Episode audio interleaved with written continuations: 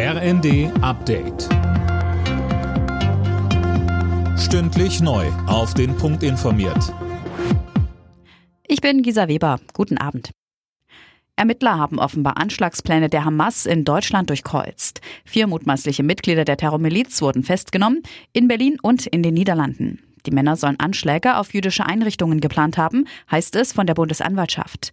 Die Verdächtigen sollen dabei gewesen sein, Waffen aus einem Depot zu holen und sie nach Berlin zu bringen.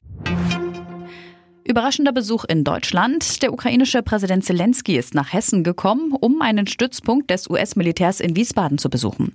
Von dort aus werden die militärischen Hilfen für die Ukraine koordiniert. Zuvor hatte Zelensky Argentinien, die USA und Norwegen besucht. Deutschland hinkt bei der Digitalisierung im Gesundheitswesen hinterher. Das soll sich ändern. Der Bundestag hat zwei Gesetze für mehr Tempo in dem Bereich beschlossen. Mehr von Tom Husse. Ein großer Punkt, die elektronische Patientenakte. Die wird bisher nur von wenigen genutzt. Ab 2025 sollen alle gesetzlich Versicherten so eine digitale Akte bekommen. Es sei denn, sie sprechen sich aktiv dagegen aus. Gesundheitsminister Lauterbach rechnet damit, dass die Medizin so besser und effizienter wird. Und ein weiterer wichtiger Schritt bei der Digitalisierung. Ab Januar sollen E-Rezepte in den Arztpraxen zum Standard und verpflichtend werden. Über Weihnachten und an Silvester machen sich viele auf den Weg zu ihrer Familie oder zu Freunden. Die Bahn stockt deshalb ihr Angebot auf.